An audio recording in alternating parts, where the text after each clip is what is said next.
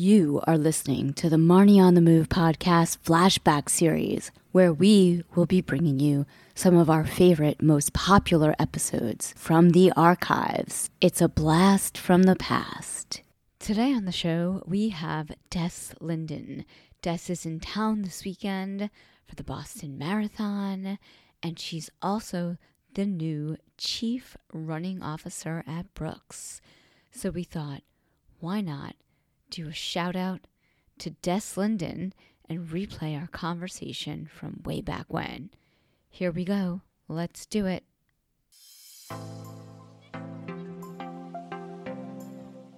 Figure out how to make running sustainable, you know, and I think sometimes we get really excited and enthusiasm's high, but it's like it's not a sustainable level. And so then you start to see the peaks and the valleys in, in motivation and so on and so forth. Or, you know, you're going to have your best running when you're healthy and injury free. So don't overdo stuff. Don't underdo stuff. It's like, what's the sustainable um, amount I can do? And if, if it's fun, it's interesting, and you can keep doing it every single day um, or contributing to it every single day in some way, uh, you'll have a long time running. That was Des Linden. This is Marnie Salop. Thanks for tuning into my podcast, Marnie on the Move. Each week, I will be inviting interesting, innovative movers and shakers to join me on the show and share their story. You will discover and hear from thought leaders, experts, influencers, and entrepreneurs from the worlds of wellness, sports, beauty, fitness, fashion, and more. Marnie on the Move will feature an eclectic mix of people I know, work with, and think are generally doing cool things. On each episode, I sync up with my guests about life, career, and training, and showcase their expertise and story. Hello, Marnie on the Move listeners. Welcome and welcome back. I'm your host, Marnie Salop. Today's guest is a super fast and talented Olympic runner, two thousand eighteen Boston Marathon champion, and as of April twenty twenty-one, the fifty K world record holder, Des Linden. But before we dive into our conversation, big news. Marnie on the Move is going live, as in I G Live. We will be bringing on four of our favorite guests, Corinne Fitzgerald, elite runner and coach, on May twentieth at nine p.m. E S T. Doctor Daryl Joffrey, founder of Alchemind, best-selling author of Get Off Your Acid and Get Off Your Sugar, on May twenty-seventh at nine p.m. E S T. And Betty Designs founder Kristen Mayer on June third at nine p.m. E S T. And last up, InsideTracker lead nutrition scientist Ashley Reaver on June tenth nine p.m. E S T. Head over to the Marnie on the Move Instagram for more details. But rest assured, we will be talking about all things exercise, health, wellness, and fashion.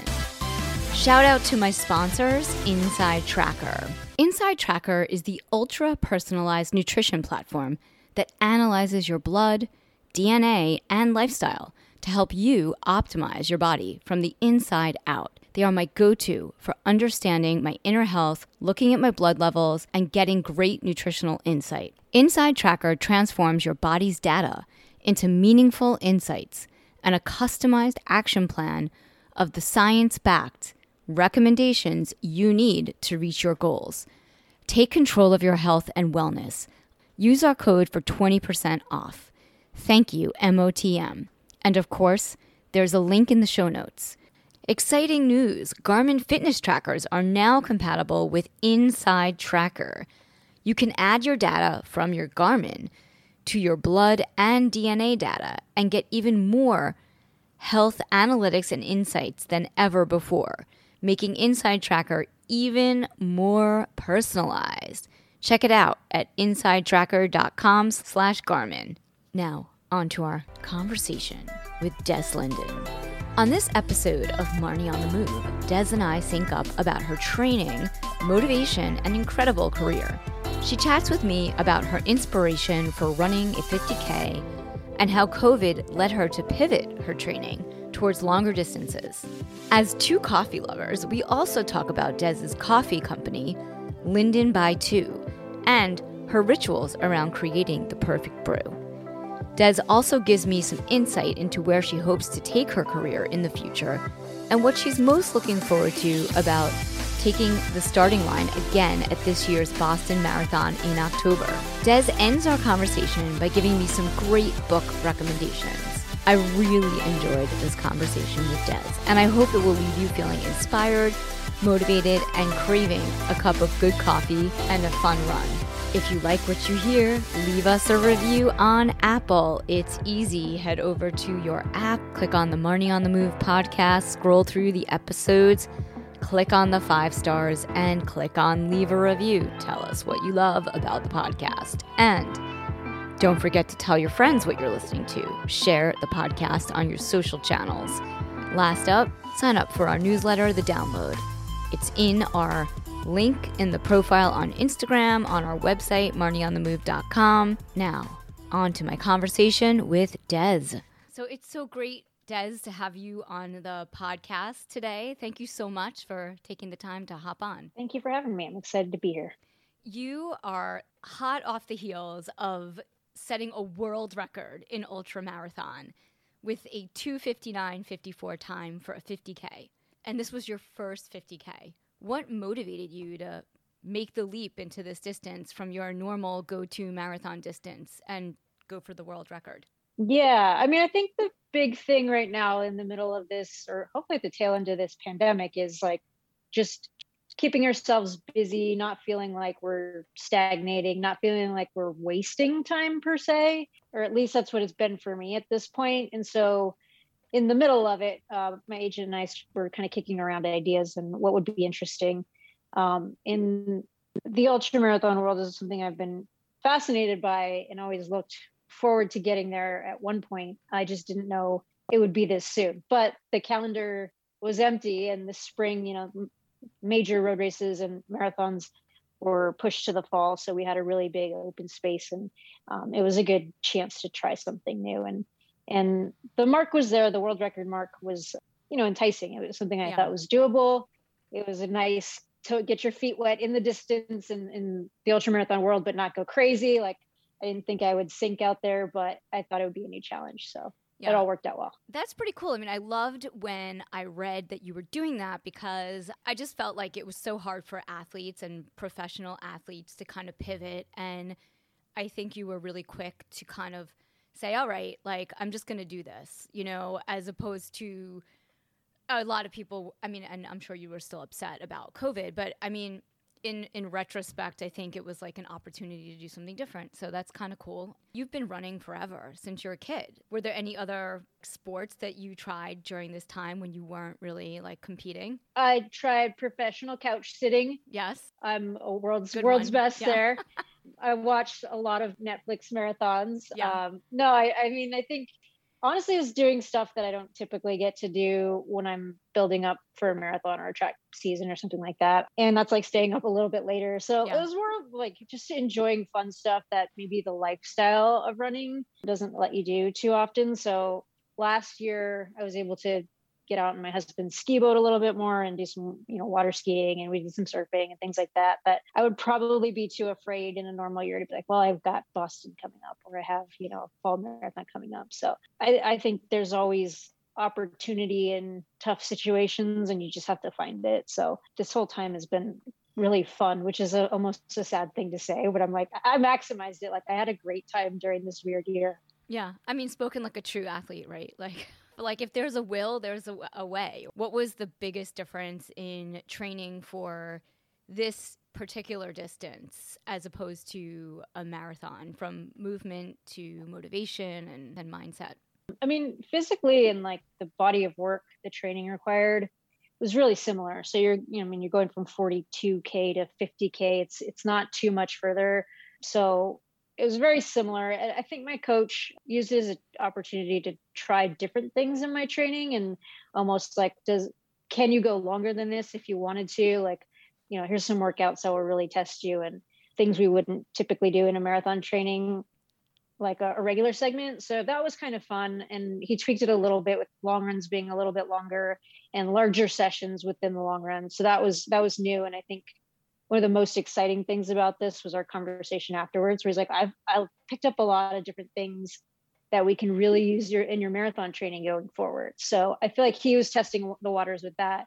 But mileage and like long run thresholds, a couple speed work things, all of that looked really similar to a marathon segment that I would typically go through. I think the mindset of it was like so fun and interesting. And that part was very fresh because I was like afraid of that last bit of distance. And I've been doing marathons for so long, they start to feel like routine. And like, you know, when you do your first one, you're like, I, I don't know if I can cover the distance. I've only done a long run of twenty miles. What's that going to be like? Um, and I've gotten like comfortable with the distance, and I was very uncomfortable with this because it was so foreign. So that, that was really fun. And I think mentally, it sounds like you were able to like relax a little bit, but you were also seriously competing, but it was like a different kind of competition.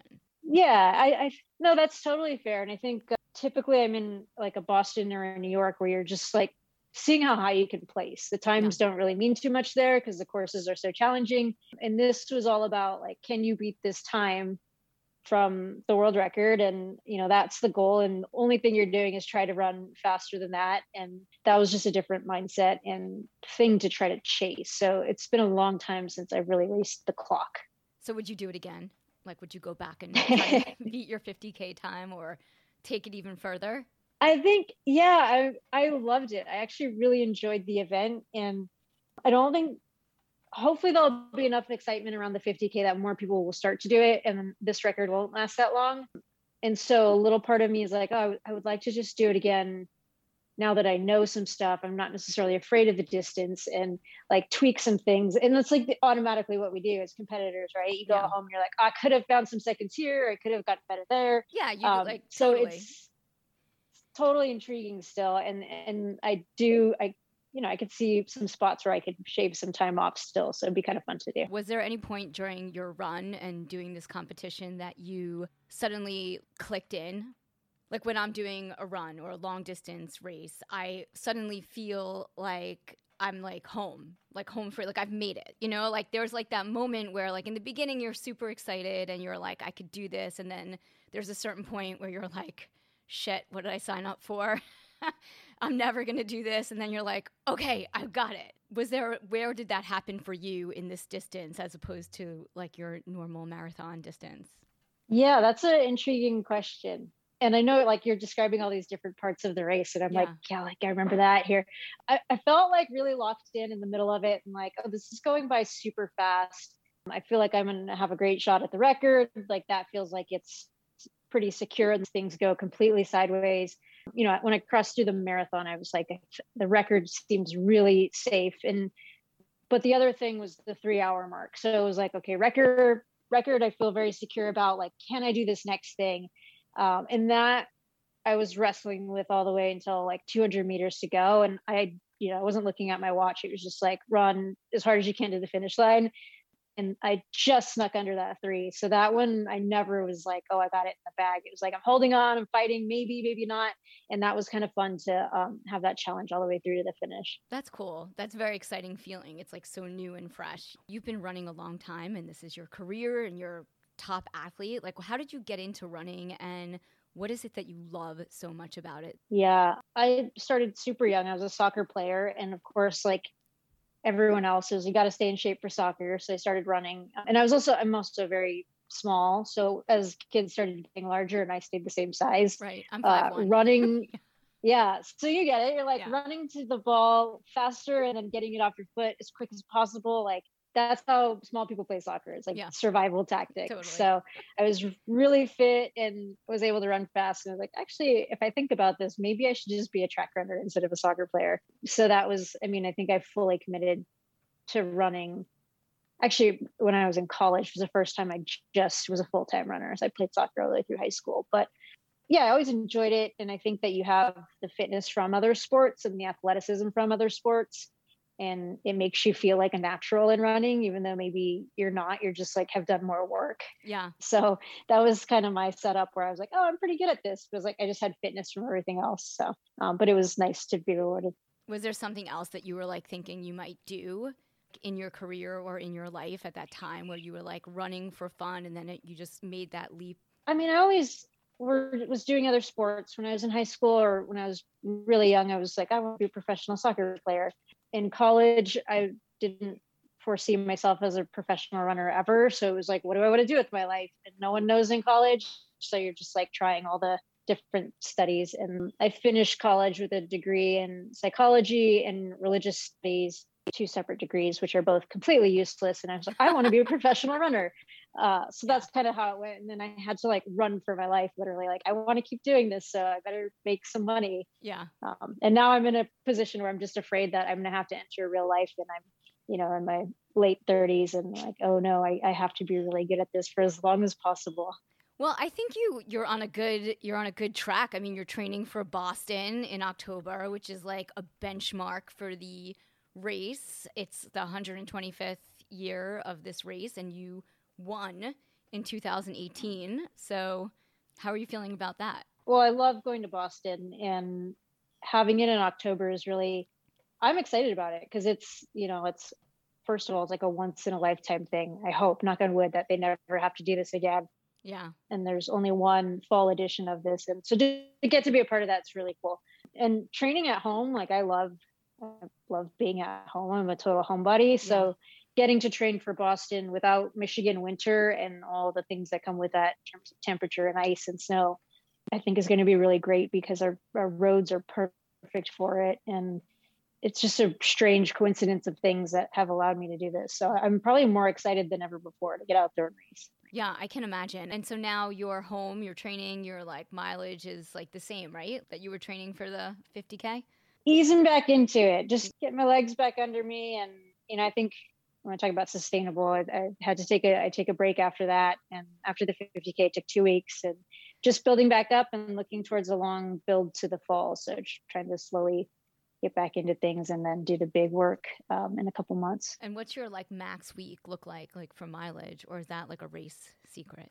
No, no, I, I would do in, in a marathon build, one twenty to one twenty, one twenty to one thirty for miles per week. And that's like the peak. What was it for the ultra? I was probably closer to one fifteen, which people go, oh, that's kind of strange. But the long run was a bigger like block. So it was, you know, maybe a twenty-four miler, twenty-six miler, which I wouldn't typically do. And so I wanted to make sure it was really recovered from that. And I thought that was really beneficial. So makes sense. Back to entrepreneurship for a second. I totally missed a beat. You and your husband also have a coffee company, Linden by Two. Tell me more about this. Yeah, we do. My husband and I have a coffee company, which we kind of soft launched right before Boston two thousand eighteen. And it was like, well, I'll just test this out and see. And he was in Boston kind of giving out samples and the whole thing. And then he had this hat on that had the coffee company at the time, the name on it. And he's standing at the finish and the cameras are on him and everyone's like, what is this coffee thing? So then the whole thing kind of got put on warp speed. And we have a coffee company, Linden by Two, and uh, we roast in Charlevoix. And everything I say we about is mostly just Ryan. And I just sample the coffee and give it a stamp of approval and say, this is really good stuff. You should send it to the people. They'll love it. What kind of coffee? Is it like all different kinds of beans? Where do you get them from? I love coffee. Yeah, all different types. Yeah, we're uh, mostly single origin and we don't have any blends at all, actually. And so we get stuff from pretty much everywhere, but in small, like smaller batches. And we're just constantly rotating, which is really fun to just sort of play with the profile and taste it and see what you like and see what, you know, is, is interesting, but it's all pretty light roast. We feel like when roasted well at a light roast profile, you really can taste the like intricacies and the complexity of the coffee. Yeah. And you start, you get flavors and like, you don't have to add the milk and the sugar. And it becomes like a thing that you can really appreciate, like a bourbon or like a wine. Right. Um, and then there's black coffee. And you so. also like whiskey. Right. Speaking of bourbon. Yeah, yeah. I think I have, I just like beverages. Yeah. I was really into coffee for a while. And I actually had a house on the North Fork of Long Island. And there was this coffee place called Aldo's. And he would bring in beans from like all around the world. And then somehow I went off track and started drinking Starbucks. And also like put creamer in my coffee, and it's so bad, and now I'm addicted and I have to get off and remember why I loved coffee. I have to go back to my coffee roots. there's a level of consistency to it though. Like yeah. when you go to Starbucks, you know, like exactly what you're getting. And then you go, I know I need this much creamer, this much sugar, this is my cup, and it's never going to be different. Yeah. So just that. Well, I'm still making it myself. There's a whole process, yeah. right? Like, do you have a ritual around your coffee? Like, are you doing a French press or drip coffee? Like, what's your process? Uh, ooh, I'm a V sixty pour over. So like the um, ceramic filter thing. And then, you know, the slowly, like the, it's like the five minute process, and you do the ratio of water to grams of coffee, and it's super snotty and like probably overthought. And we have the kettle that keeps it at like one hundred ninety-nine degree water, because, you know, two hundred one would be way too much. Yes. Um, no, but, I mean, it's yeah, real. That's a real that thing for people who love coffee, and also for tea. I mean, everything from like the water to the beans to the process. It's a lot like running, right? It's like a ritual you have around your process. But back to running. Absolutely. Do you, I am really genuinely curious about your ritual around prepping for your races, and like what you're eating that morning, and your nutrition like that week of the race, and kind of how you prepare. Yeah, I, w- I wish I were more calculated in terms of leading up to and like week of. I think that's an area I could be better, but I'm also very aware that when we start getting too detailed in our routine, sometimes a little thing that misses a beat, you feel like it just gets in your head. So yeah, that's true. uh, I, I don't have a super, super heavy structure, but in terms of day before stuff or a couple days out, you just, it's really basic of like, I'm going to dial back the fiber and amp up the carbs and things like that. Yeah. You know, it's Josh, my agent, and I used to give a lot of chats for Power Bar on like a nutrition seminar. And we would co- say, you know, food for function, not for fun, in leading into a race. And it's like, yeah, your plate might look really boring, but like the white rice or the pasta, like they all add something to the system, and there's a function there. So that's kind of how I look at it. And it's all dialed in in training. So like night before, bowl of white rice, maybe some pasta, uh, maybe a little bit of protein with like a chicken or something like that. Morning of, toast with some peanut butter, or, you know, some more white rice on the side. Uh, which sounds really weird. You're like the person going to the start with a bowl of white rice. So everyone's different when it comes to fueling and nutrition. So that's it. And it's all about train, like training your gut and figuring it out in practice. So yeah. It's like what works for you is what you've practiced with and sits well in your belly before you run. Yeah. No, because I mean, you're running so fast. And even though, you know, some people are running for a long time, or, you know, you're running really fast, but it's a very short time. So you know, your G I system is going to get messed up. So you've got to have it nailed down before you're out there. But you do have to be flexible, I agree, in terms of like yeah. what you're eating. And then do you have any mantras or like, you know, mental go-tos that when you're facing adversity, like the day that you won the Boston Marathon and it was raining and horrific weather and you were just like, you stopped to help Shalane. I watched the race. It was incredible and awesome. What was going through your mind in those conditions and in general? Yeah. So I'm a big fan of writing a race plan before, like literally the night before. And uh, I use paper, pen, like actually write it out. Like, this is how I want to get out. This is the pace I want to be running. You know, these are the things I need to be working on. And it's totally like, what's my plan? And it's not about anybody else around me.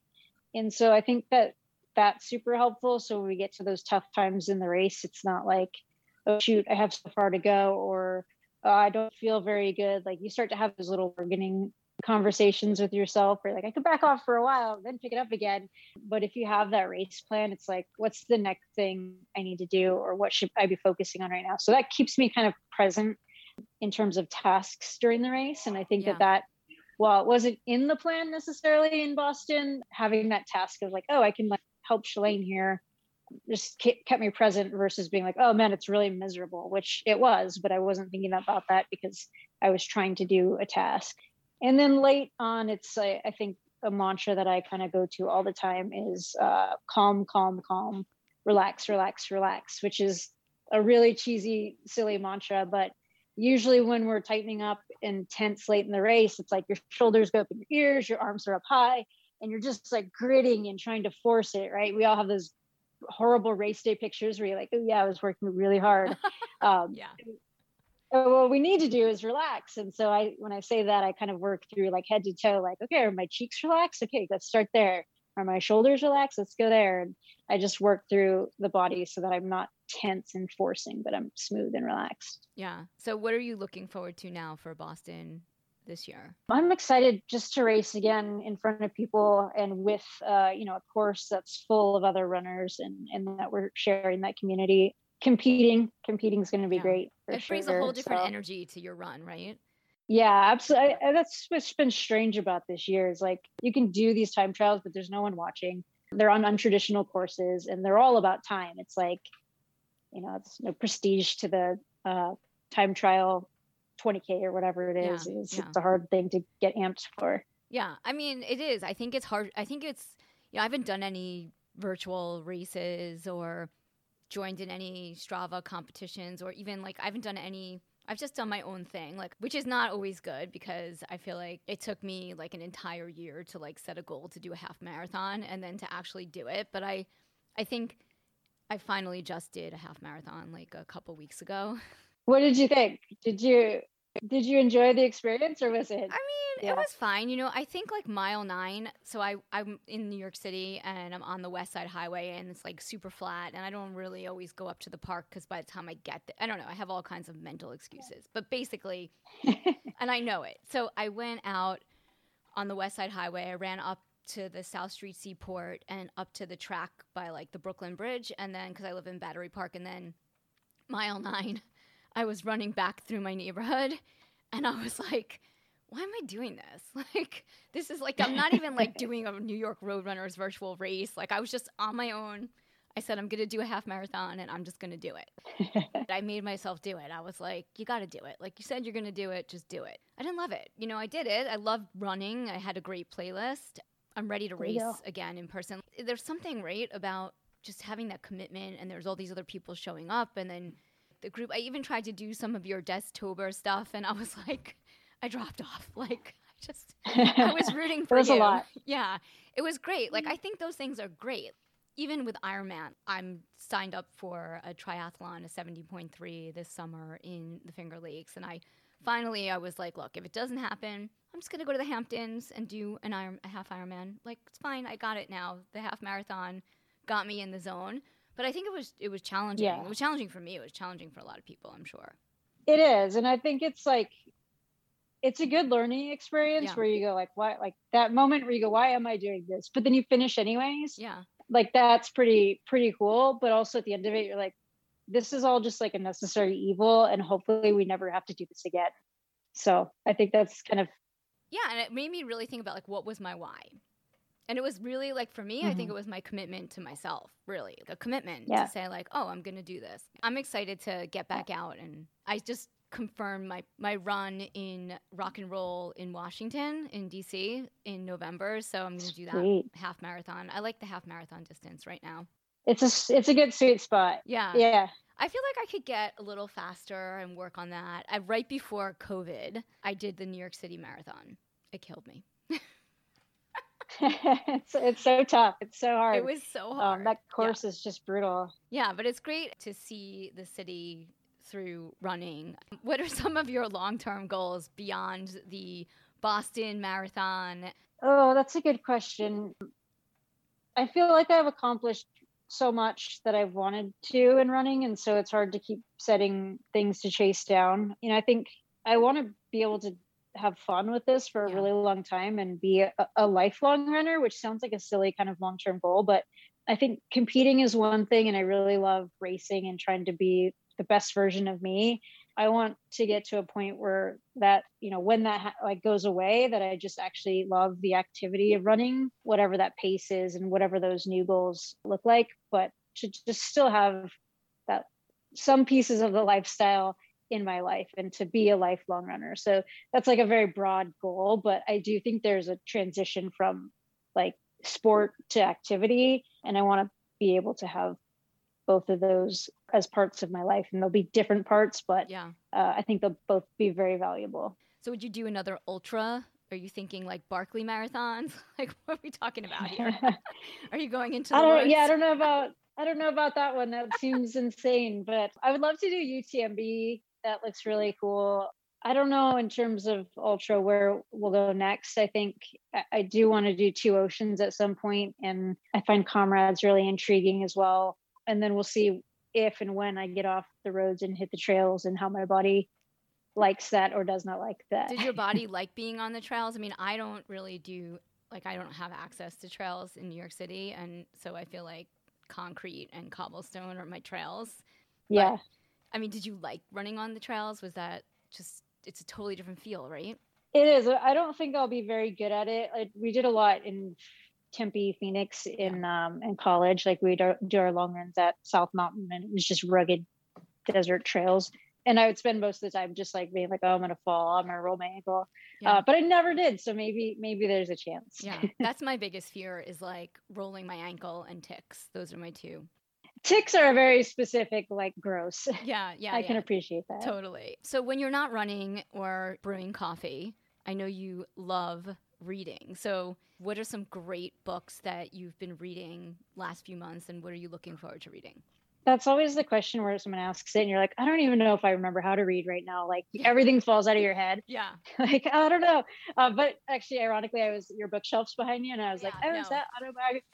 Autobiography of a Yogi? I've read that. Um, oh my but God, I that's to the craziest book. I love it. It's pretty crazy. But and that's like Inside of a Dog, I think, is up there. Yes, I've read Autobiography of a Yogi. You did? Oh, okay, cool. It's a long time ago. Did you read it like as part of your teacher training or something? Like, are you a secret yoga teacher? I am not, but I, I did. I was a, in religious studies, so I feel like there was some reason I was reading it for something. Yeah. With that. What but kind of religious studies were you doing? General, broad. So it was an interesting place to learn. I think probably more than anything, it was like focused on writing. So hopefully it helped it some some degree. Yeah.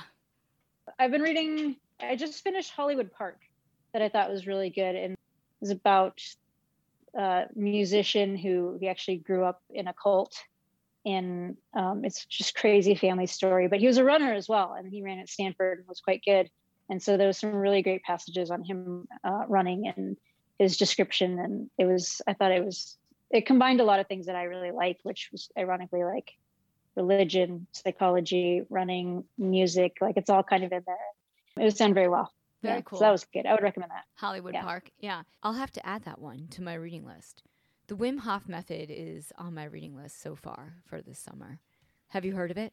Yeah. And the whole like ice submersion thing is insane to me. So I yeah. have to read that. The closest I've gotten is like an ice bath after a run for five minutes.